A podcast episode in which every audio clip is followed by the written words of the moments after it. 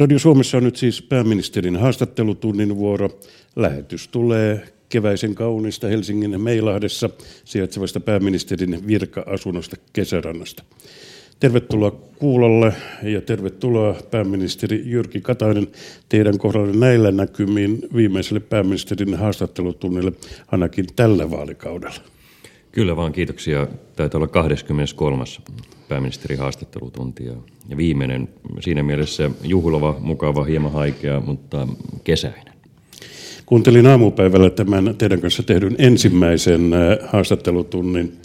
Silloin oli aiheena Venäjän kehitys, talouden sopeutustoimet, äh, Kreikka, mahdolliseen talouskriisiin varautuminen ja kriisirahastojen perustaminen. Mainitsitte tuolloin, että kotimaisessa politiikassa vallitsi ehdottomuuden ilmapiiri. Asioista ei aina haluttu sopia. Nyt esimerkiksi Vasemmistoliiton ryhmäpuheenjohtaja Annika Lapintie tuolla eduskunnan kyselytunnilla sanoi, että tällaista sixpackista ollaan nyt siirrytty kovaan oikeistolaiseen luuvitoseen. Minkälainen poliittinen ilmapiiri teidän mielestänne tällä hetkellä on? No ilmapiiri on muuttunut hyvinkin paljon siitä, kun tämä hallitus perustettiin. Joku saattaa muistaa, kolme vuotta sitten puhuttiin takin kääntämisestä ja ihailtiin sellaista poliitikkoa, joka yksin on oikeassa ja kaatuu saappaat jalassa eikä ole valmis sopimaan kenenkään kanssa yhtään mistään. No elävä elämä on opettanut sitten näitä poliitikkoja, jotka tätä edustivat tai ajattelivat näin. Hallituksen sisällä on opittu sopimaan, on saatu sen takia paljon aikaan, kun on tehty isoja päätöksiä. Myös oppositio on muuttanut toimintatapojaan ja etsii pikemminkin ehkä yhteistä säveltä enemmän ja moni on valmis luopumaan jopa kiven hakatuista kannoista. Et siinä mielessä tämmöinen suomalainen pragmaattinen toiminta-ajatus on palannut ja se on hyvä. Kyselijöinä pääministerin haastattelutunnilla ovat politiikan toimituksen esimies Johanna Vesikallio, STTstä, politiikan toimittaja Heikki Vento Suomen Kuvalehdestä, politiikan toimituksen esimies Marko Junkkari Helsingin Sanomista ja politiikan toimittaja Pekka Kinnunen Yle Uutisista. Ja mainittakoon, että ihan tällä samaisella porukalla olimme tekemässä sitä teidän ensimmäistä haastattelutuntia syyskuussa 2011, mutta nyt asiaan. Johanna Vesikallio. Pääministeri, Suomen talouspolitiikan myös nämä kevään kehysriihipäätökset perustuvat 0,5 prosentin kasvuun. No, tällä viikolla tuli tietoja, että Suomeen tulee kolmas taantumavuosi peräkkäin. Mitä se tarkoittaa politiikan, erityisesti talouspolitiikan päätösten teon osalta nyt tästä eteenpäin? No ensinnäkin se alleviivaa sitä, että hyvä kun on tehty nämä isot sopeutustoimet, se vahvistaa luottamusta Suomeen. Toinen näkökulma on se, että niiden päätösten, eri menojen leikkauspäätösten ja veronkorotuspäätösten toimeenpano on entistä tärkeämpi, jotta pystytään luottamusta vahvistamaan. Eli ne toimet, joista on keväällä päätetty, pitää saattaa voimaan ja, ja se on sitten tulevan syksyn aika. Marko Junkkari. Herra pääministeri, pitääkö näistä päätöksistä pitää nyt siis kynsin hampaan kiinni? Tässä SDP-uusi puheenjohtaja Antti Rinne on puhunut, että tätä 0,6 miljardin elvytysosuutta tai uuteen kasvuun varattua osuutta nostettaisiin. Eilen Helsingin Sanomissa sosiaali- ja terveysministeri Paula Risikko oli vähän samoilla linjoilla, että voidaan katsoa sitä minihallitusneuvotteluissa. Mikä teidän näkemyksenne on? Pitäisikö nyt elvyttää? No, ensinnäkin näistä leikkauspäätöksistä ja veronkorotuspäätöksistä pitää pitää kiinni, koska velkaantuminen ei taitu, ellei niitä toteuteta, niitä toimia. Se on ihan selvä. Sitten kasvusatsaukset. Me on päätetty myydä noin 1,9 miljardia euroa edestä valtio-omaisuutta ja satsata sitä sitten kasvuun ja velanmaksuun. Ja molemmat on ihan viisaita ratkaisuja. Jos sitten tuleva hallitus, eli tuossa juhannuksen jälkeen aloittava uusi loppuvaalinkauden istuva hallitus haluaa päätyä johonkin toiseen, niin se on sitten mm, yhteisen sopimisen paikka, mutta minä pidän itse viisaana sitä, että satsataan nimenomaan osaamiseen, kasvuyrittäjyyteen, niin kuin on kaavailtukin, ja sitten toisaalta maksetaan myös velkaa pois, koska koska nämä valtioyhtiöistä saa myyntitulot ovat kertaluonteisia ja, ja, ja on ihan viisasta maksaa myös velkaa pois. Niin kyseessä tosiaan on seuraavan hallituksen asia, mutta tota, siitä huolimatta, tota, mikä teidän näkemyksenne on, että onko tämä 0,6 tota, näihin uusiin kasvupanostuksiin kiveen hakattu luku, vai voiko sitä nostaa? No tuskin mikään on kiveen hakattu sinänsä, mutta minusta se on ihan viisas painopiste. Silloin riittää rahaa varsin merkittävästi uuden kasvun luomiseen, erityisesti osaamiseen ja yritystoiminnan edellytysten kohentamiseen ja sitten toisaalta velanmaksuun. Moni on kritisoinut hallitusta siitä, että miksi maksaa velkaa pois, kun korot ovat alhaalla. No tuo logiikka, jos olisi pitävä, niin silloinhan kannattaisi ottaa lisää velkaa ja satsata vain kasvuun, jos se kerta tuottaa kaiken hyvän niin monen kertaisena takaisin, kun moni uskoo, itse en siihen usko. Eli kun me saamme kertaluontoisia tuloja, niin on ihan viisasta maksaa myös velkaa pois. Pekka Kinnunen. Jat- jatketaan näillä talousluvuilla. Maaliskuun työttömyysluvut olivat korkeimmat kymmeneen vuoteen. Onko työllisyysasteen nostaminen hallituksen pahin epäonnistuminen? Se on siellä 66 prosentin tasolla edelleen, kun tavoite oli 72. Jos epäonnistumisesta puhutaan, niin silloin varmaan pitää katsoa, että onko mikään muu asia maailmalla muuttunut, mihin hallitus ei ole voinut vaikuttaa. Ja vastaus on, että kyllä. Eli kaikki ennustuslaitokset silloin, kun hallitus perustettiin ja tässä matkan varrella ovat ennustaneet parempaa talouskasvua ja kaikki ovat epäonnistuneet siinä ennustuksessaan. Hallitus on luottanut valtiovarainministeriön suhdanneennusteisiin niin kuin kaikki edellisetkin hallitukset ja maailma vaan meidän ympärillä on mennyt huonompaan suuntaan. Kukapa arvasi, arvasi että Venäjä miehittää Krimin vielä vaikka puoli vuotta sitten tai vuosi sitten tai saati kolme vuotta sitten. Ja tälläkin on vaikutusta talouskasvuun heikentävästi. Eli Venäjän toimet ovat johtaneet siihen, että Venäjän talouskasvu heikkenee ja sillä tulee olemaan jonkunmoinen vaikutus myös Suomeen. Toivon mukaan ei, ei kovin pitkäaikainen. Mutta huonoja työttömyyslukuja ei pääse pakoon puhumalla ennusteiden epäonnistumisesta. Ei, mutta sillä on iso vaikutus. Jos talouskasvu Suomessa olisi suurempaa, se tarkoittaa yleensä sitä, että Euroopan talouskasvu on suurempaa, koska me olemme vientivetoisena maana niin riippuvainen siitä. Eli Suomen hallitus ei ole voinut vaikuttaa maailman talouskasvuun. Ja sillä vaan on iso merkitys työllisyysasteeseen. Me ollaan tehty yhtä sun toista talouskasvun vauhdittamiseksi, mutta jos maailmalla ei ole asiakkaita, jotka ostavat Suomen, suomalaisia tuotteita, niin, niin silloin se kasvu on vaimea. Toisaalta meillä ei ole ollut kovin suurta pelivaraa elvyttää, eli lisää velkaantua, kun me olemme samaan aikaan halunneet velkaantumista taittaa työllisyysaste voisi olla suurempi, jos vaikkapa tekisimme kahden miljardin euron tuloveron kevennykset, joka tukisi ostovoimaa, mutta silloin me tiedämme myös, että velkaantumisen taittaminen ei toteutuisi. Heikki Vento. Tässä sosiaalidemokraatit vaihtoivat puheenjohtajansa ja nyt päättyneellä viikolla sekä SAK että STTK puheenjohtajat ottivat kantaa tähän eläkeuudistukseen.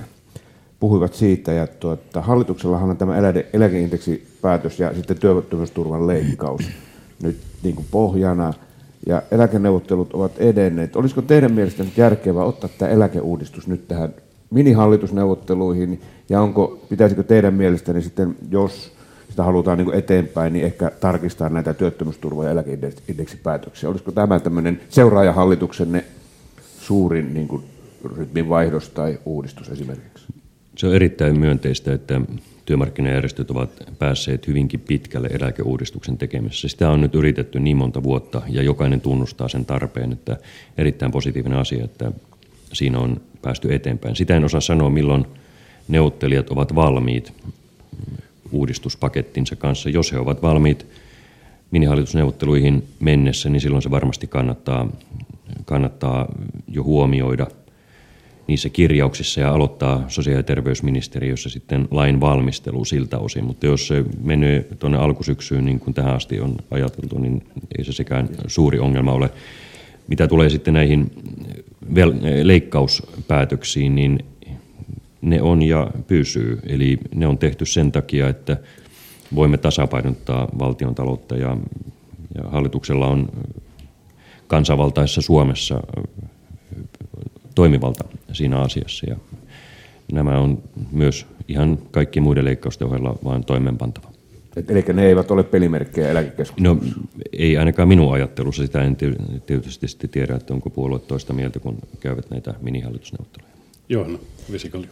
Palaisin vielä vähän talousennusteisiin sen verran, että uskotteko te siihen, että Suomi yltää myöhemmin tänä vuonna tähän ennustettuun 0,5 prosentin kasvuun? No toivotaan näin. Se riippuu hirveän paljon ulkomaailman asioista. Toki me voimme itse vaikuttaa myös talouskasvuun. Siihen on vaikutettukin yhteisöveron alennukset on tehty, osinkoveroa on uudistettu kasvuyrittäjyyttä vauhdittavaan suuntaan, työllisyysmäärärahoja on suunnattu ihmisille, jotka niitä tarvitsevat, elvytyspakettejakin on tehty lisätalousarvioissa ja nyt satsataan vielä lisää kasvuyrittäjyyteen kehyspäätösten mukaan, mutta niiden tulokset tulevat yleensä aina pitkällä aikajänteellä, eli ne eivät ihan kuukausitasolla vaihdu. Yritysten investointipäätökset ovat pitkän suunnittelun tuloksena syntyviä ja se aina ottaa kuukausia ellei vuosia. Junkkari.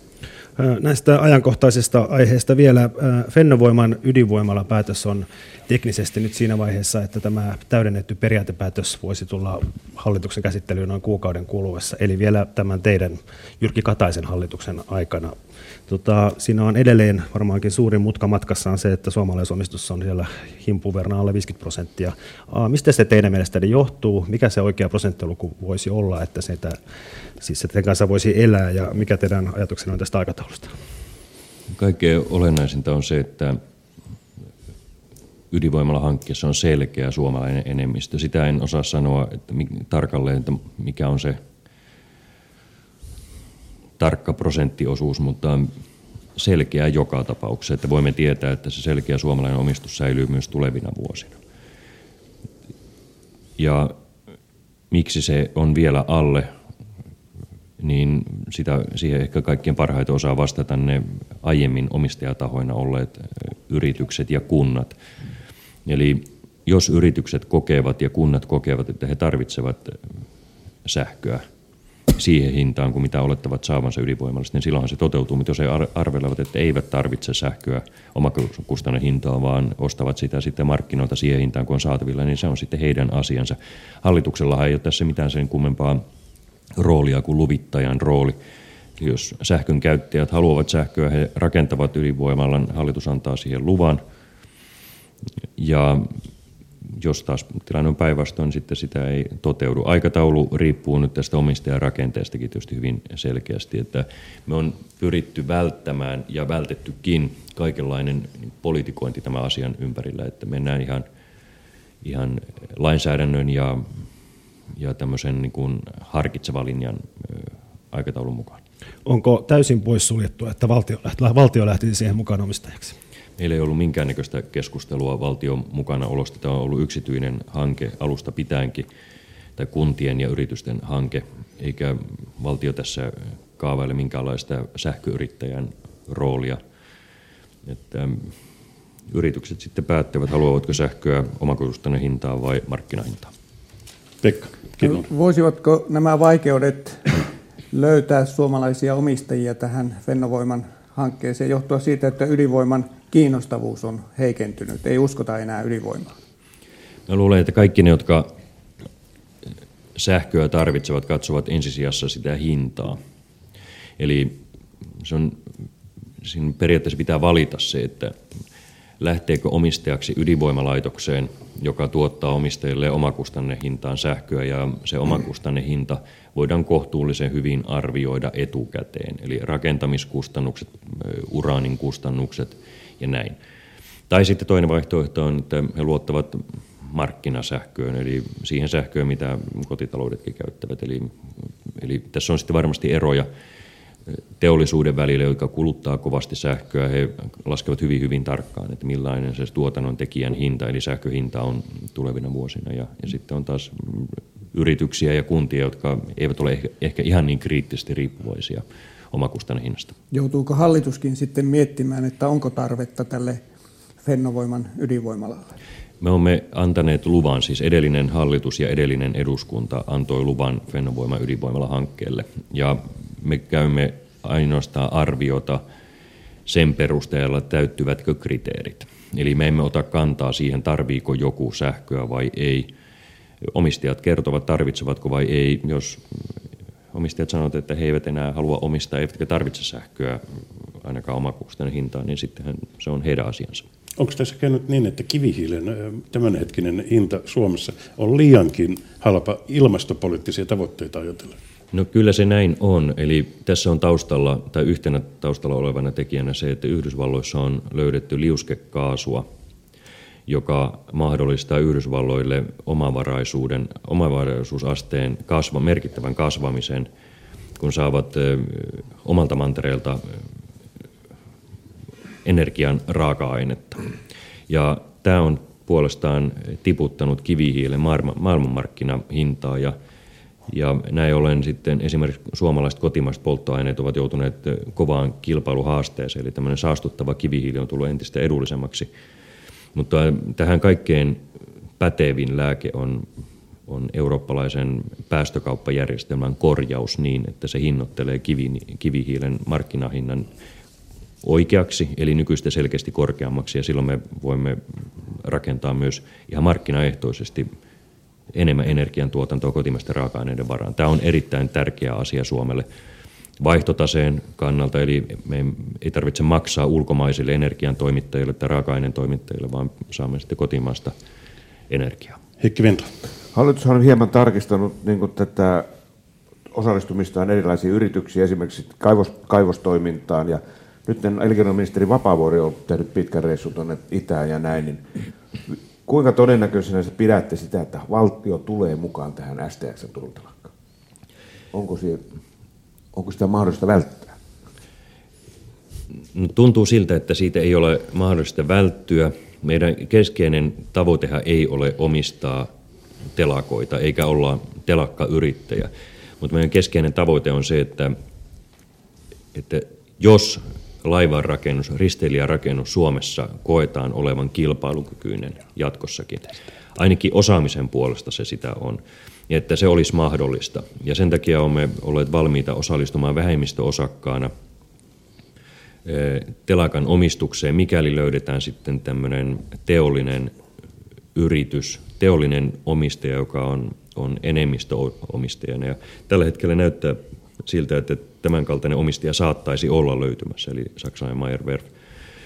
Voi olla joku toinenkin mahdollisesti sitten samankaltainen yritys. Ja jos ja kun tämä hanke toteutuu, niin toivon mukaan valtio voi sitten jossakin vaiheessa irtaantua, eli myydä omaa osuutensa kokonaan yksityisille omistajille. Johanna Vesikalta. Mikä tässä telakkapolitiikassa nyt on niin oleellisesti muuttunut, kun tuota loppuvuodesta vielä sanottiin, että tota ainakin julkisuuteen tuli se käsitys, että ei valtiota hallitus missään nimessä halua mukaan STX pelastamaan, mutta nyt yhtäkkiä se onkin ok. Mitä on tapahtunut? No, oikeastaan se keskeisin muutos on se, että silloin veronmaksajia pyydettiin tukemaan kannattamatonta liiketoimintaa, eli STX-omistajana – ei olisi ollut kykenevää tekemään mitään semmoista merkittävää muutosta, joka olisi mahdollistanut sitten telakan kannattavuuden parantamisen. Ja he eivät itse asiassa pääomittaneet eivätkä ole valmiita satsaamaan Turun telakoihin. Ja tässä yhteydessä sitten sanottiin, että, että veromaksajien pitää maksaa kaikki. No eihän se ole mitenkään järkevää. Jos yksityinen yritys ei kykene tekemään liiketoiminnasta kannattavaa, niin ei veromaksajatkaan sitä pysty tekemään. Eli nyt on sitten haettu, niin kuin silloin vuodenvaihteessa todettiin, teollista yksityistä omistajaa, joka on kiinnostunut aidosti Turun telakoiden kehittämistä, joka itse haluaa nähdä, että se osaaminen, se yritysten verkosto, se ammatti-ihmisten osaaminen, joka Turun telakan yhteydessä on, niin pystyisi tuottamaan kilpailukykyiseen hintaan maailman hienompia risteilijöitä. Ja nyt näyttää se siltä, että olemme hyvin lähellä tämmöisen, tämmöisen ratkaisun syntymistä. Vielä tästä. Tuossa viittasitte aikaisemmin tota, liittyen tähän ydinvoimalaan, että siinä ei pitäisi politikoida. Tässä nyt STXssä kuitenkin onhan tämä aika poikkeuksellista, että valtiovalta, hallitus julkistaa sopimuksen, tämmöisen aiesopimuksen aikeen. Minkälaista sopimusta ei ole, ja tämä on hyvin varhainen vaihe tässä, että ei kai tässä ole taustalla jonkinlaista politikointia, joka saattaa liittyä kokoomuksen puheenjohtajavaaliin. No, ei sitä kyllä ole, koska me haluamme vauhdittaa STXn kanssa käytäviä keskusteluja.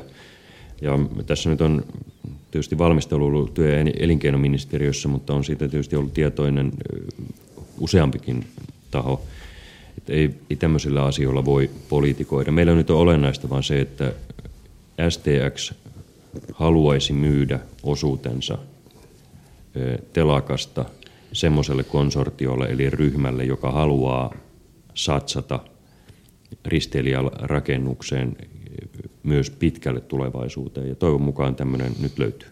Herra pääministeri, näillä pääministerin haastattelutunneilla toistuvat tietyt aiheet aika usein on EUta, on, on euroa, eurokriisiä, Natosta nyt puhumattakaan on ollut esillä vaikka kuinka monta kertaa viimeisten 20 vuoden aikana, mutta yksi toinen ilmansuunta, eli Itä on myöskin ollut esillä. Kuunnellaan tähän nyt poikkeuksellisesti tällä haastattelutunnilla tuosta ensimmäisestä haastattelutunnista pätkä siitä, että silloinkin oli aiheena nimittäin Venäjä.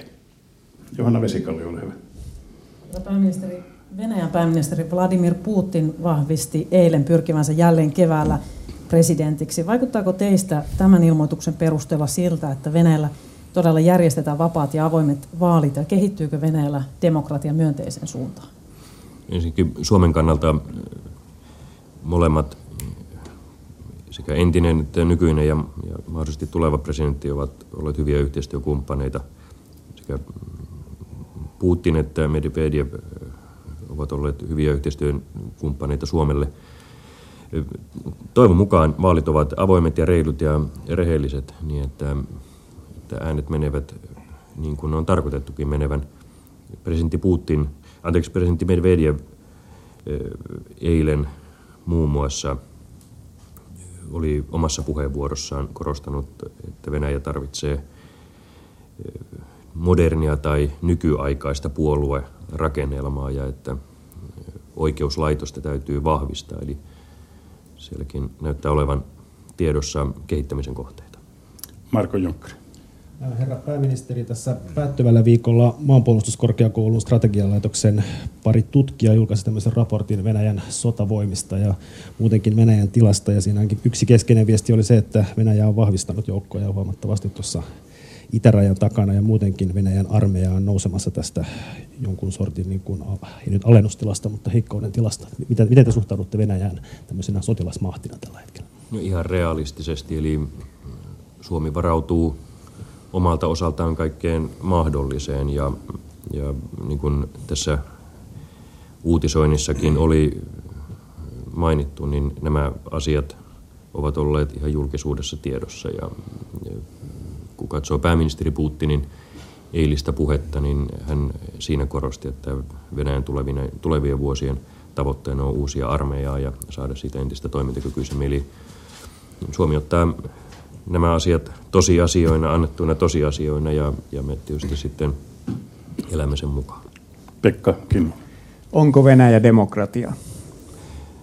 Niin kuin nykyinen presidentti Medvedev tuossa puheessaan totesi, niin Venäjä tarvitsee uudistuksia puoluelaitokseen. Hän taisi käyttää ainakin lehtitietojen mukaan termiä nykyaikainen puoluelaitos. Eli hänen arvionsa mukaan kehittämisen kohteita on samoin oikeuslaitos on ollut uudistuksen kohteena jo pidemmän aikaa ja, ja siitäkin presidentti Medvedev totesi, että sitä pitää edelleenkin kehittää. Eli paljon, paljon siellä varmasti vielä on tehtävää. Onko teidän mielestänne Venäjä demokratia? Venäjä on demokratia sillä mielessä, että siellä käydään vaaleja ja siellä on demokraattiset rakenteet, mutta varmasti Venäjälläkin kehittämisen kohteita on kansalaisvapauksien ja, ja tämmöisten perinteisten demokraattisten vapauksien, erityisesti ehkä puoluelaitoksen kehittämisen suhteen, niin kuin, niin kuin venäläiset itsekin ovat todenneet. Eli poliittisissa toiminta- ja ihmisoikeuksissa on vielä kehitettävää, että siellä Venäjä ei ole vielä esimerkiksi länsimaisten tasolla. Nyt tämä on ollut venäläisten oma arvio myös, että heillä on nimenomaan oikeuslaitoksen riippumattomuudessa ja Venäjän viranomaisten omienkin mielipiteiden mukaan niin, niin se korruption vastaisessa työssä on vielä paljon tehtävää. Ja meidän tietysti kaikkien intressi, myös venäläisten itsensä intressi on, että, että he onnistuvat näissä tavoitteissaan. Näin 25. päivä syyskuuta 2011. Miltä kuulosti? Hyvin tutulta kuulosti. Asiat eivät ole siitä kovinkaan paljon eteenpäin valitettavasti menneet. Marko Junkkari. Äh, lähdetään liikkeelle ihan tavallaan yleinen kysymys. Kansalaiset ovat varmaan syystäkin hyvin huolissaan Venäjän tilanteesta. Ja te olette, herra pääministeri, maan parhaiten informoitu henkilö. Että mitä, mitä siellä oikein tänään tapahtuu? Mikä on tilanne? Moni suomalainen on varmasti huolestunut Venäjän tilanteesta. Mä luulen, että ihan lehtiä seuraamalla saa kohtuullisen hyvän kuvan Venäjän tapahtumista.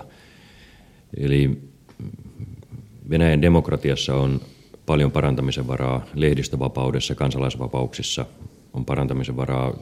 Tämä äsken kuultu puoluelaitosten uudistaminen tai tämmöisen modernin puoluejärjestelmän luominen ei ole kyllä edennyt ihan toivotulla tavalla. Oikeuslaitoksessa on kohentamisen varaa. Samoin sitten ehkä nämä ihan viimeaikaiset muutokset tai, tai tapahtumat, sanotaan näin, ovat varmasti yllättynyt aika monen suomalaisen, mutta hyvin monen muunkin ihmisen siinä mielessä, että Duuman päätös antaa maan johdolle oikeus käyttää tai uhata sotilaallisen voimalla eh, Krimiä, tai eh, anteeksi Ukrainaa Krimin miehityksen yhteydessä, niin kyllä se on iso päätös. Se on todella iso päätös ja sillä on varmasti kauaskantoiset seuraukset Euroopan turvallisuuden osalta. Moni meistä varmasti kuvitteli, että se kehitys, jota nähtiin viimeisen kymmenen vuoden aikana, jossa Venäjän talous pikkuhiljaa avautui, niin olisi johtanut tämmöiseen keskinäisen riippuvuuden integraation henkeen ja sitä kautta moni meistä kuvitteli, että Euroopassa enää sotilaallisella voimalla uhkaamisella tai, tai sen käyttämisellä ei olisi enää sijaa, mutta tässä me olimme, olimme kyllä väärässä. Johanna Visikolle. No, niin kuin itse, itsekin sanoitte, niin Venäjä on tosiaan kehittynyt ehkä vähän eri suuntaan, mitä, mitä lännessä Suomessa on ainakin toivottu. Niin onko Suomessa tai länsimaissa ylipäätään niin oltu liian sinisilmäisiä Venäjän suhteen? En tiedä, onko se sinisilmäisyyttä, mutta että moni varmasti ajatteli, että sotilaallisella voimalla uhkaamisella Euroopan lähialueella tai Euroopassa ei olisi enää sijaa, mutta kyllä sillä näyttää vain olevan. Venäjähän on Suomelle merkittävä naapurimaa kaikista kulmista katsottuna ja tulee olemaan sitä aina. Maantiede ei tule muuttumaan. Venäjä on Suomelle tärkeä taloudessa, niin hyvässä kuin pahassa. Se on turvallisuudessa ja vakaudessa, niin hyvässä kuin pahassa. Ja meidän pitää yrittää itsellä pitää semmoinen realistinen kuva Venäjän kehityksestä ja sitten omalta osaltamme edistää ja tukea niitä positiivisia piirteitä, jonka, joita naapurimailla voisi olla. Suomen vahvuus ehkä joihinkin toisiin maihin verrattuna on se, että, että meillä yhteistyö tiivistyy ja sitä halutaan tiivistää. Toinen asia on se, että, tai toinen vahvuus on se, että me puhumme suoraan venäläisten kanssa niin hyvistä asioista kuin sitten kielteisistä asioista. Ja kolmas, silloinkin kun kritisoidaan naamatusten, kun valtiojohdot tapaa, niin meillä ei ole kielteistä asennetta Venäjää kohtaan. Eli me sanomme, että me emme tykkää siitä tavasta, vaikka kuinka näitä perheongelmia on hoidettu. Ja esitämme omat vaihtoehdot, miten ne pitäisi hoitaa niin, että oikeusturva ihmisillä säilyy ja ymmärrys naapureita kohtaan säilyy. Mutta me emme nosta sellaista asent, kielteistä asennetta Venäjää kohtaan. Ja mä uskon, että tämä on se yksi vahvuus, jota kannattaa jatkaa tulevaisuudessakin. Kello on 14.31. Viiden sekunnin kuluttua täällä Radio Suomessa jatkuu edelleen pääministerin haastattelutunti. Täällä ovat äh, mukana politiikan toimituksen esimies Johanna Vesikallio STTstä, politiikan toimittaja Heikki Vento Suomen Kuvalehdestä, politiikan toimituksen esimies Marko Junkkari Helsingin Sanomista ja politiikan toimittaja Pekka Kinnunen Yle Uutisista. Niin, Venäjä on uhannut sotilaallisen voimankäytöllä on käytännössä ottanut Krimin haltuunsa ja Venäjän osuus näissä Itä-Ukrainan levottomuuksissa on vähintäänkin epäselvä. Tässä on tavallaan tämmöinen kehä pyörimässä. Miten, onko se mahdollista pysäyttää ja miten siitä voi perääntyä? No ainakin pitää yrittää tämän negatiivisen kehän pysäyttämistä siinä oikeastaan ainoa keino on se, että, että päädytään keskustelujen kautta yhteisymmärrykseen. Jos katsotaan ihan Ukrainan tilannetta, niin tuossa muutamia viikkoja sitten Genevessä, Sveitsissä neuvoteltiin neljä osapuolen kesken. Ukraina, Venäjä, Yhdysvallat ja EU, jossa sovittiin tietyistä askelmerkeistä, kuinka tilannetta rauhoitetaan. Muun muassa näiden separatistijärjestöjen tai separatistijoukkioiden aseiden riisunta on yksi keskeinen asia. Ja tämä ei vaan ole valitettavasti toteutunut. Mutta oikeastaan mitään parempaakaan ratkaisua ei ole kuin se, että yhdessä eri osapuolet sopivat, mitkä ovat ne askelmerkit, joilla tuodaan vakautta, rauhaa, vältytään väkivallalta. Ja mä toivoisin, että Venäjä, niin kuin kaikki me muutkin, käytämme omaa arvovaltaamme viestiessään erilaisille ryhmittymille Ukrainan sisällä, että nyt pitää totella sitä, mitä kansainvälisesti ja porukalla on sovittu.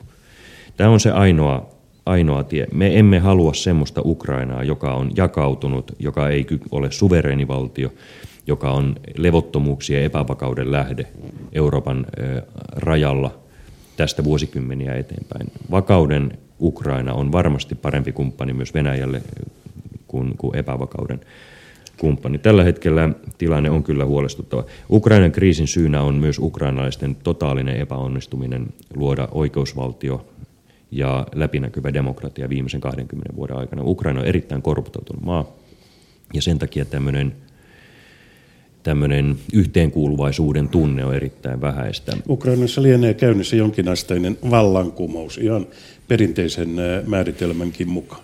Mä en osaa sanoa, mikä on oikea määritelmä. Sanoilla on aina joku taustansa ja määritelmä myös kansainvälisessä oikeudessa, mutta joka tapauksessa puhutaan erittäin suuresta epävakaudesta ja siitä, että vallanpitäjille ei ole legitimiteettiä. Ja se voidaan saada vain kansalaisten mielipiteen kautta, eli äänestyksen kautta. Ja nyt toivon mukaan viikon päästä olevat presidentinvaalit sujuvat niin, että kaikki osapuolet voivat A, ottaa osaa vaaleihin – turvallisesti ja B, sitten ulkopuoliset tarkkailijat voisivat tunnustaa, että ne on reilut ja vapaat ne vaalit. Silloin Ukrainalla oli se kansanvalitsema presidentti, joka aina demokraattisen kehityksen eh, lähde. Ihan viimeisenä ehkä voisin todeta sen asian, että minua huolestuttaa tämmöinen katkeruuden kierre, kun ihmisiä kuolee tai haavoittuu taisteluissa erilaisten ryhmittymien kesken. Ne ryhmittymät eivät välttämättä ole oikeastaan kenenkään hallinnassa, ei Venäjän, ei, ei Ukrainan virallisen valtion hallinnassa. Ja siitä pahimmillaan syntyy tämmöinen katkeruuden ja kostonkierre. Ja sen takia tämä Geneven päätösten noudattaminen ja meidän jokaisen vaikutusvallan käyttö sen puolesta niitä noudattaa, se on erittäin tärkeää. Tässä keskustelussa tulee ilmi, oletteko te sitä mieltä, että Krim on de facto osa Venäjää nyt? Ja sitten toinen kysymys, että aikanaan Ukrainassahan oli vaaleilla valittu hallinto, mutta tekikö Euroopan unioni siinä ratkaisevan virheen, kun se lähti liehittelemään ja yhteistyöhön tämän EU-myönteisen opposition kanssa? Ja siitähän tämä kriisi sitten lähti niin kuin kansainvälistymään. Suomi ja Euroopan maat eivät ole tunnustaneet Krimiä osaksi Venäjää, vaan olemme tunnustaneet edelleenkin, että se on osa Ukrainaa. Sitten EUn toiminta. EU tarjosi, koska Ukraina halusi, assosiaatiosopimusta, eli sopimusta, joka yhdistäisi tai helpottaisi kaupankäyntiä Ukrainan ja EU-maiden välillä, joka johtaisi aikaa myöten sitten demokratiarakenteiden vahvistamiseen ja oikeusvaltion vahvistamiseen. Myös edellinen hallinto, eli Janukovitsin, presidentti Janukovitsin Ukraina oli halukas tätä neuvottelua käymään. Ja siinä päästinkin hyvin, hyvin aivan niin kuin loppusuoralle, jopa niin, että lähestulkoon kaikki edellytykset olivat täyttymässä. Mutta sitten tämä sisäinen, sisäinen tilanne Ukrainassa johti siihen, että Janukovic jätti maansa ja, ja loppu onkin sitten tiedossa. Eli molemmilla suunnilla sekä EU:ssa että Ukrainassa oli halua lähentyä. Ja se lähentyminen olisi ollut hyvin tervettä, mutta valitettavasti nyt ollaan menty niin kauas tässä, että jälkeen korjaamiseen kestää paljon aikaa. Tämä Ukrainan kriisi, tämä on myös tavallaan ensimmäisen kerran nyt todenteolla testannut, miten tuota uuden perustuslain aikana Suomessa tämä ulko- ja turvallisuuspoliittinen johto toimii. Tässä on ollut niin kuin tiettyjä sävyeroja. Presidentti Niinistö on ollut hivenen tyytymätön siihen, miten EU-johtajat linjasivat, ettei tämmöisiä tota, kahdenkeskisiä huippukokouksia järjestetään venäläisten kanssa. Miten yhteistyö tasavallan presidentin kanssa sujuu? Se toimii erittäin hyvin. Toisinaan ehkä julkisessa keskustelussa niin etsitään etsitään suurennuslasilla eroja, jos joku sanoo jonkun asian hieman toisella tavalla kuin toinen, niin, niin siitä vedetään liian pitkälle meneviä johtopäätöksiä. Meillä on ollut semmoinen toimintamalli tässä, että hallitus valmistelee mielipiteensä eurooppalaisen päätöksentekoon niin kuin perustuslaki määrää. Mutta sen ohella me keskustelemme UTVassa, eli presidentin ja hallituksen yhteisessä ulko- ja turvallisuuspoliittisessa valiokunnassa – asioista etukäteen. Eli pyrimme määrittelemään tai, tai hahmottamaan, mitä Ukrainan tilanteessa voi tulla vastaan. Sitten jaamme tietoa, kuka on puhunut kenenkin kanssa, vaikkapa Euroopan päättäjien kesken tai, tai muiden päättäjien kesken. Ja yritämme niin kuin luoda suomalaisen tahtotilan. Ja tämä, tämä on erittäin tärkeää. Eli sitten muodolliset kannat jos mennään Euroopan neuvostoon tai ulkoministeriöiden neuvostoon, niin luonnollisesti hallitus tekee, mutta meillä on taustalla erittäin hyvä keskustelu, missä presidentin mielipide on, on tullut esille ja, ja ollaan löydetty yhteinen sävel. Niin, tässä testataan myös EUn toimintakykyä ja tavallaan Suomen, Suomi nyt toimii EUn kautta ja esimerkiksi Venäjän suhteissa on puhuttu siitä, että tarvittaisiin myös kahdenvälistä suhteiden hoitoa.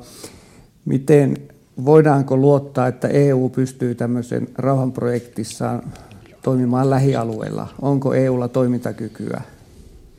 Sitä testataan konkreettisissa tapauksissa, niin kuin tässä.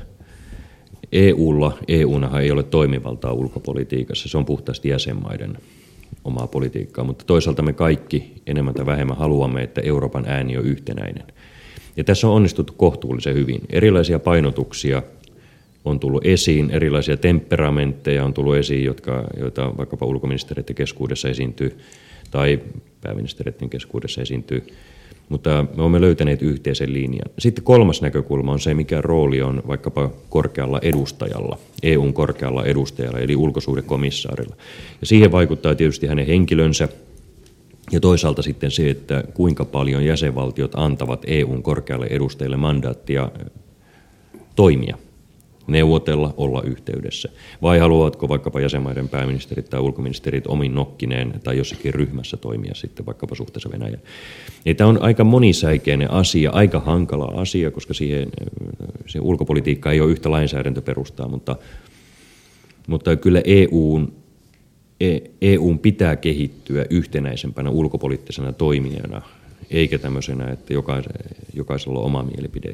Koska silloin, jos halutaan vaikuttaa kolmansiin osapuoliin, niin silloin vain yhtenäisyys on voimaa. Ja vielä pari Venäjä-kysymystä, Johanna Vesikalle. Liittyy oikeastaan ulko- ja turvallisuuspolitiikkaan toisen reunaan, mutta ei se mitään. Tuota, kysymys Natosta. Kansalaisethan perinteisesti aika vähäisenlaisesti kannattaneet NATOa näissä, näissä kyselyissä, mutta nyt tänä keväänä sekä te että RKP-puheenjohtaja Karl Haglund olette aika avoimesti tulleet nyt tota noin NATO-kannolla niin julkisuuteen, niin pitäisikö useamman suomalaisen NATOlle myönteisen poliitikon tulla sieltä NATO-kaapista ulos ja sanoa, että kannattaa NATOa, jotta se kansalaisetkin ymmärtäisi, että meillä on ihmisiä, jotka on se asian puolella? NATO on minulle semmoinen asia kuin kaikki muutkin ulkopoliittiset kysymykset. Niistä saa ja niistä voi puhua hyvin avoimesti. Jos joku kokee tarvetta kertoa oman NATO-kantansa, se on ihan hyvä, mutta ehkä tärkeintä olisi se, että voisimme käydä semmoista analyyttistä keskustelua, jossa kaikki eri mielipiteet tulisi esille. Nyt me puhumme oikeastaan vain siitä, että saako Natosta keskustella vai ei. Tämä on ollut se pääkeskustelulinja nyt viimeisen kymmenen vuotta. Jos joku sanoo, että on Naton kannalla, niin sitten pääsääntöisesti siihen vastataan niin, että on kiellettyä puhua. Tai että pääministerillä tai jollakin muulla ei ole oikeutta sanoa tätä asiaa. Suomen kansalta ei saa salata mitään. Ja eteenpäin katsovan ulkopolitiikan tuki tulee kansalta, mikäli kansalaiset tietävät, miten, mitkä ovat maailmassa muutosvoimia ja miten niitä voisi ajatella. Mä kunnioitan erittäin suuresti niitä kollegoita, jotka, joilla on perusteltu analyyttinen käsitys siitä, että Suomi ei pidä koskaan hakea NATO-jäsenyyttä.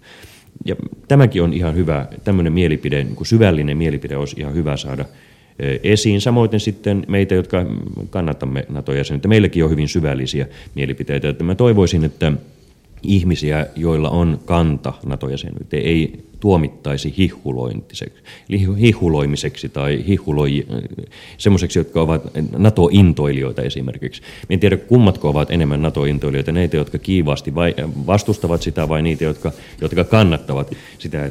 Annetaan kansalaisille mahdollisuus kuulla perusteltuja, huolellisesti argumentoituja erilaisia mielipiteitä. Kenenkään ei tarvitse pelätä turvallisuuden puolesta tai minkään puolesta, jos Suomessa käydään avointa keskustelua. Kaiken varalle sanon nyt tässä, että tämä hallitus eikä seuraava hallitus tule hakemaan NATO-jäsenyyttä. Sitä en tiedä, mitä, tarkoittaa, mitä tapahtuu vaalien jälkeen, mutta että keskustelua pitää ja saa aina käydä. Vielä lyhyesti tähän Krim-asiaan. Tuota, te vastasitte, että oikeudellisesti se on tietysti kansainvälisen oikeuden vastassa, että Krim on liitetty Venäjään, jos käytetään tätä mutta asiallisesti ottaen, onko Krim nyt samanlaisessa asemassa kuin Viro oli suhteessa Neuvostoliittoon de facto? Suomi tunnusti sen, mutta vaikka se ei tunnustanut Viron liit- juridisesti Viron liittymistä Neuvostoliittoon. Tuossa voi olla nyt semmoisia hienojakoisia kansainvälisoikeudellisia kysymyksiä, että en uskalla ihan vir, Viroa, Viron, neuvostoviroa verrata Krimiin, mutta joka tapauksessa tosiasia on se, että Krim on ollut osa tai on yhä osa Ukrainaa. Siellä on suoritettu kansanäänestys, jota, jota ei ole tunnustettu. He ovat ilmoittaneet kuuluvansa Venäjää. Venäjä on ilmoittanut, että Krim kuuluu osaksi sitä. Ja tästä uhkaa ehkä tulla nyt sitten semmoinen jäätynyt konflikti, johon ei ihan nopeasti konkreettista ratkaisua ole näköpiirissä. Viimeinen Venäjä-kysymys. Tai no, tämä jo menee vähän toiseen aihepiiriin. Oletteko te halunnut näillä NATO-puheillanne viestittää eurooppalaisista huippuviroista päättäville, että te olette NATO-uskossa? No en. Itse asiassa tämä keskustelu tänä keväänä lähti siitä, kun Ylen toimittaja Jari Korkki kysyi, että mikä minun henkilökohtainen mielipiteeni on. Ja mä vastasin ihan samalla tavalla kuin viimeisen kymmenen vuoden aikana olen vastannut. Ja, ja sitten se keskustelukin on käyty ihan samalla tavalla kuin aikaisemmin. On kysytty, miksi minä kerroin mielipiteeni ja, ja onko minulla oikeutta kertoa mielipidettä. Eli kokoomuksella on puoluekokouskanta ollut, tämä NATO-myönteinen puoluekokouskanta kahdeksan vuotta. Mä kerron oman kantani tultuani valituksi kokoomuksen puheenjohtajaksi kymmenen vuotta. Eikä se kanta ole siitä mihinkään muuttunut. Me olemme vähemmistössä Suomessa ja asiat ei etene niin kauan kuin ei ole enemmistöä, mutta tätä asiasta pitää saada keskustella. Moni suomalainen tuolla toreilla on kiinnostunut keskustelemaan ja mä haluaisin, että Suomesta poistettaisiin pelon ilmapiiri, että turvallisuuspolitiikastakin saa puhua avoimesti ilman, että pitää pelätä – äkkivääriä reaktioita tai etenemisiä. Että analyyttiset, rauhalliset arviot puolesta tai vastaan tai, tai siltä väliltä olisi sellaisia, mitä, mitä mä toivoisin, että me poliitikot voisimme kansalaisille tarjota. Jatketaan. Heikki Vento. Niin, herra pääministeri, teidän hallituksenne tulee päätökseen kesäkuussa ja siinä, silloin tulee kolme vuotta siitä, kun tämä kuuden puolueen hallitus muodostettiin. Hallitusohjelma oli pitkä ja ylväs. Siellä oli tavoitteita työllisyysasteista, työttömyysasteista, valtiontalouden alijäämän leikkaamisesta, kuntauudistuksesta. Ja kaikissa näissä on ollut vaikeuksia, mutta mikä jää teidän hallituksenne suurimmaksi onnistumiseksi ja mikä jää suurimmaksi opetuksi siitä, kannattaako tällaisia hallituspohjia muodostaa? No ehkä kaikkien yllätykseksi laaja hallituspohja on pystynyt tekemään hallitusohjelman ulkopuolella erittäin suuria sopeutustoimia. En kyllä ihan heti olisi kolme vuotta sitten uskonut, että tällä hallituspohjalla pystytään tekemään 7 miljardin euron eh, menosopeutusta ja verosopeutusta, eli siis leikkauksia ja veronkorotuksia. En myöskään olisi kyllä edes päivä unissa voinut kuvitella, että tällä hallituspohjalla lasketaan yhteisöveroa kuudella prosenttiyksiköllä, jotta teollisuuden ja yritysten kilpailukyky paranee ja talouskasvuedellytykset paranee. En myöskään olisi uskonut, että osinkoverotusta muutetaan niin kuin nyt on muutettu kasvua tukevaan suuntaan. Eli, eli tässä on ehkä tullut tämmöinen, tämmöinen tosiasioiden tunnustaminen ja suomalainen maalaisjärkinen, käytännönläheinen päätöksenteko sitten jälleen kerran vahvasti esiin. Kolme vuotta sitten hallituspuolueiden sisällä oli vahvaa epäluottamusta toisiinsa, mutta tässä matkan varrella on kasvettu, kasvettu lähemmäksi toisia ja, ja osattu neuvotella – en tiedä kuinka vaikeita neuvotteluja edellisellä hallituksella on ollut, mutta meillä on ollut kyllä hyvin vaikeita neuvotteluja, mutta niistä on aina tullut sopimuksen kanssa ulos. Ja olennaista on se, että aina päästään eteenpäin. Joskus mennään pienillä askelilla eteenpäin, joskus mennään isommilla harppauksilla eteenpäin, mutta kunhan mennään eteenpäin eikä pysytä paikalla. Ehkä yksi sellainen asia, joka joku saattaa ehkä muistaakin kolme vuotta sitten, niin Suomen Euroopan linja oli uudestaan hakusessa. Meillä oli oikeastaan pitkä pitkä perinne Euroopan politiikassa tämmöisessä vahvaa komissiota tukevana Euroopan integraatio myönteisesti, aktiivisesti, voimallisesti suhtautuvana maana. Mutta sitä kyseenalaistettiin kolme vuotta sitten eduskuntavaalissa hyvin vahvasti. Ja tämä näkyy osittain myös hallitusyhteistyössä ensimmäisten, ehkä ensimmäisen vuoden puolentoista aikana. Mutta sen jälkeen ollaan palattu jälleen tämmöiselle vastuulliselle Euroopan integraatio vakavasti suhtautuvalle linjalle ja, ja se on hyvä. Pekka Kinnunen. Vaikeuksista puheen ollen te heititte hallitusneuvotteluissa ensimmäisellä kierroksella SDPn ja Vasemmistoliiton ulos ja lähditte hakemaan porvarihallitusta, joka sitten kaatui vihreiden valtuuskunnan kielteiseen kantaan. Olisiko porvarihallitus selvinnyt näistä vuosista paremmin? Vaikea sanoa. Vaikea sanoa. Sillä olisi ollut tietysti muistaakseni 105 paikan enemmistö eduskunnassa. Se olisi ollut tietysti ihan riittävä enemmistö, mutta kyllähän nämä vaikeat, vaikeat päätökset on vaikeita ihan mille hyvänsä hallituskoalitiolle. Että, Mitä se olisi te- tehnyt toisin? Enpäs, enpäs tiedä. Joka tapauksessa sekin hallitus olisi sopeuttanut varmaan 7 miljardia, olisi etsinyt ratkaisua soteen, kuntauudistukseen.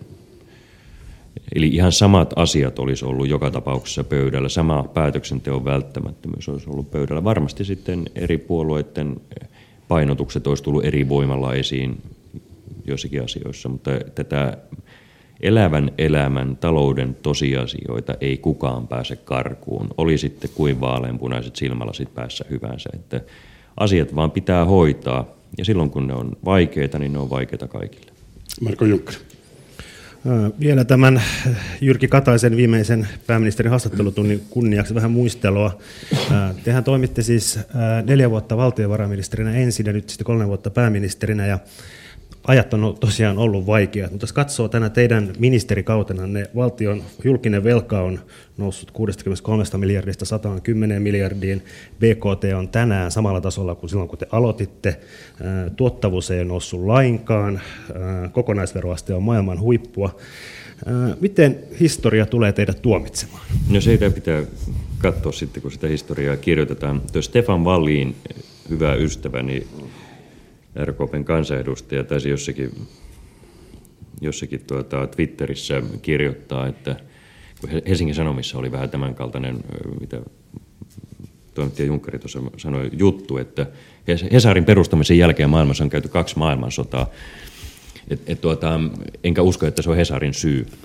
Et ihan kaikkeen ei pysty vaikuttamaan, vaikka haluaiskin. Et on osaltamme oltu vaikuttamassa siihen, että euro ei ole romahtanut. Ollaan pystytty välttämään massa, työttömyys, Suomen talouden totaalinen romahtaminen ja sitten itse asiassa rakennettu jonkun verran tulevaisuuttakin kilpailukykyä kohentamalla ja, ja tekemällä ikäviä päätöksiä. Mutta tietysti niin minä kuin varmaan moni muukin olisi toivonut, että, että talous meidän ympärillä olisi mennyt toisin tai, tai että teollisuudessa olisi varauduttu rakennemuutokseen aikaisemmin. Joku kokenut poliitikko sanoi mulle vuosia sitten, että, että kolmasosa päätöksistä, joita hän on tehnyt, on ollut hyviä ja kolmasosa on ollut sellaisia, joista ei ollut mitään merkitystä ja kolmasosa on sitten ollut vääriä. Olisikohan tämä totta myös minun kohdalla? Jatka, jatkaa vielä tuohon sen verran, että tota, tosiaan tämä talouskriisi on, on ollut raju ja vienyt ison osan teidän energiastanne, mutta jos vähän jossitellaan, olette puhunut vaalipuheessa ja näin, että haluatte uudistaa Suomea ja tehdä isoja asioita. Mitä te olisitte tehnyt, jos kaikki aika ei olisi mennyt eurokriisiin ja tämän talouskriisin kanssa säätämiseen? Mitä konkreettista jäi nyt tavallaan tekemättä? Tuo on erittäin hyvä kysymys koska tuota, silloin kun ei ole pakko, niin silloin kunnianhimon tasokin on yleensä matalampi. Mutta kyllä mä ehkä olisin enemmän vielä satsannut tutkimukseen, yliopistoelämän eh, kilpailukyvyn parantamiseen. Tosin siinäkin on tehty tällä kertaa aika paljon yliopistouudistuksen kautta, mutta ehkä siihen vielä. No sitten vielä eh, ehkä tämmöisen entistä dynaamisempaan työn ja yrittäjyyden eh, niin kombinaation, että työnteko olisi ollut vielä nykyistä kannustavampaa ja että yrittäjyyteen olisi tullut vielä suurempia kasvusatsauksia. Silläkin puolella on tehty yhtä sun toista, mutta ehkä, ehkä näin. Ja, mutta kyllä ne uudistamisen kohteet olisi myös ollut samoja. Kuntarakenneuudistus, sote-uudistus, kilpailukyvyn vahvistamiseen liittyvät uudistukset, että vaikka talous olisi maailma ympärillä, Suomen ympärillä kasvanut, niin meillä on niitä rakenteellisia heikkouksia, jotka pitäisi pistää joka tapauksessa kuntoon. Työurat on liian lyhkäisiä eh, vanhenevalle väestölle, kuntarakenne ei enää toimi palvelujen kannalta optimaalisesti, sote-ratkaisu olisi pitänyt tehdä.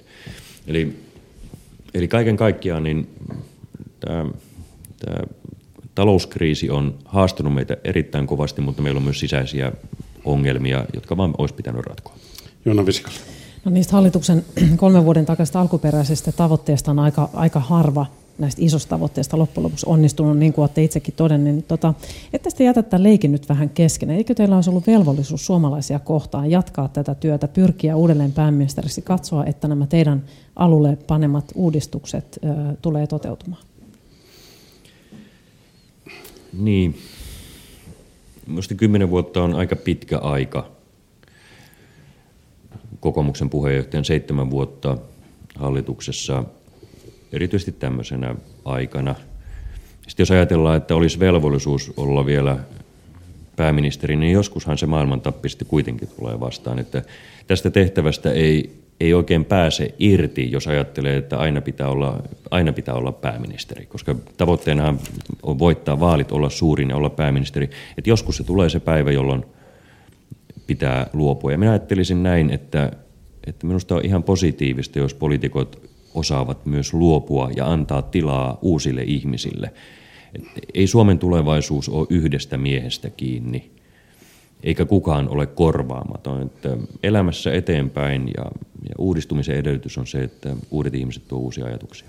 Mutta nyt suomalaisille ei tule ensi kevään eduskuntavaaleissa tilaisuutta tavallaan arvioida teitä ja teidän työtänne, koska ette ole enää ehdolla todennäköisesti, vai ootteko? En, en ole ehdolla ensi vuonna, mutta kun minulla ei ole aikomustakaan olla pääministerinä, niin silloin en tietenkään voi olla, voi olla pääministeriehdokas, mutta tuen kyllä sitä uutta kokoomuslaista puheenjohtaja ja pääministeri myös jatkokaudella. Elämässä eteenpäin. Mikä on seuraava suunnitelmanne, niin, urasuunnitelmanne? Joo, tästä on itse asiassa aika moni kirjoittanut lehteä, että en vieläkään paljastanut, vaikka mä oon aina kertonut, kun on vastattu. Eli mulla ei ole mitään konkreettista täsmällistä suunnitelmaa. Jos voisin olla Suomen komissaari, niin hyvin mielelläni olisin. Tai sitten jos Euroopasta tulee joitakin muita mielenkiintoisia tehtäviä vastaan, niin olen niistä, niistä kiinnostunut. Jos siitä syystä tai toisesta, kotimaista, ulkomaisista, mm, tai mistä hyvänsä syystä johtuen näistä joku ei ole mahdollista, niin sitten etsitään työtä Suomesta tai muualta maailmasta. Niin, ne eduskuntavaalit ovat vuoden kuluttua keväällä. Kyllä, mutta niihin meidän ole nyt lähdössä. Tuota, tästä teidän hallituksesta, niin kun siellä oli kuusi puoluetta, niin sehän aiheutti niin kuin, a, politiikan sopimisessa sekä ehkä vähän niin kuin toiminnan järjestämisessä vaikeuksia. Kansahan valitsee eduskunnan neljäksi vuodeksi. Kansa ei valitse hallitusta. Ja jos eduskunta pystyy vaihtamaan hallitusta nopeuttaakseen päätöksentekoa, te luettelit tässä sote-uudistuksen työurat, kilpailukyvyt, niin taisitte itsekin jossakin vihjata, että voisiko joskus Suomenkin tulla tämä vähemmistöhallituskäytäntö. Me, meillä sitä aina on pelätty, kun ennen se oli presidentin vallassa, oli hajottaa hallitukset ja eduskunnat.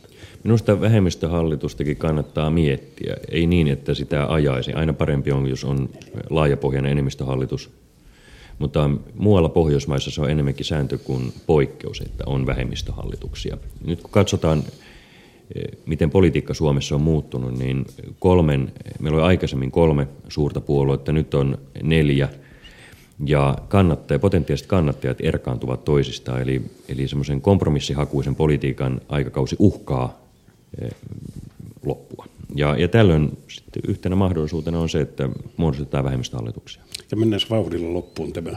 Pekka Niin, puolueissa käydään nyt mielenkiintoista sukupolvenvaihdosta, eli SDPssä ja nyt kokoomuksessa 70-luvulla syntynyt puheenjohtaja vaihtuu 60-luvulla syntyneeksi. Mistä tämä kertoo? Ja kertoo siitä, että ihmiset haluaa tehdä pidempiä työuria ja kokemusta arvostetaan. onko, näin. onko kokonaan poissuljettu, että joskus palaatte kotimaan politiikkaan? No en ole kyllä yhtäkään ajatusta uhrannut sille, että palaisin. Mä olen tosi iloinen, että on saanut tehdä töitä Suomelle niin paljon kuin vaan on miehestä lähtenyt. Ja nyt sitten mennään elämässä eteenpäin. Herra tietää minne. Marko Junkkari.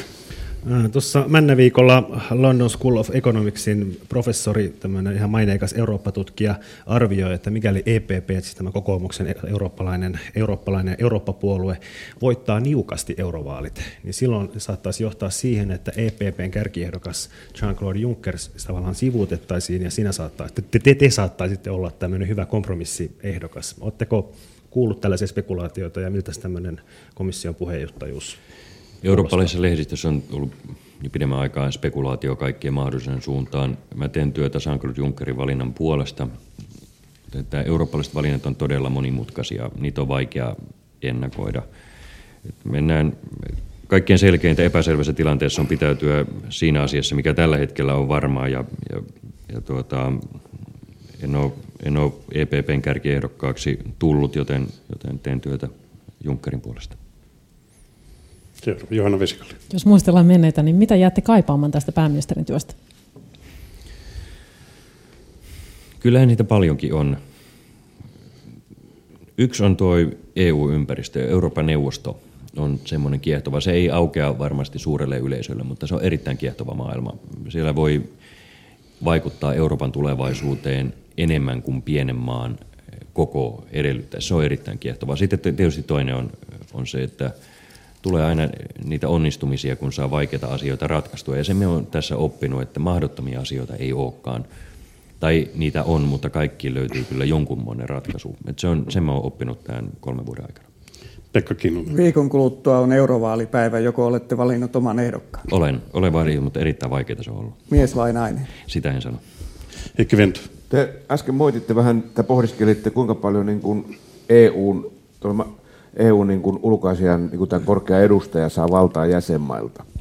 Ja että se on tätä, riippuu tietysti mitä Saksa, Ranska ja Englantikin on mieltä, niin voiko tätä millään muulla järjestää paremmaksi tätä EUn yksimielistenyyden hakemista kuin pieni liittovaltiokehitys tähän?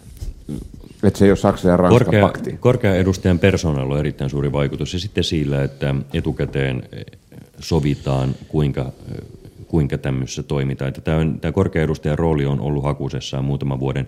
Cathy Ashton on toiminut varsin hyvin, mutta hänellekään ei ole annettu kaikkea sitä valtuutusta, mitä ehkä olisi tarvittu. Mutta että, tämä on jäsenmaista kiinni. Mä en tiedä, onko liittovaltio nyt tässä se oikea lääke.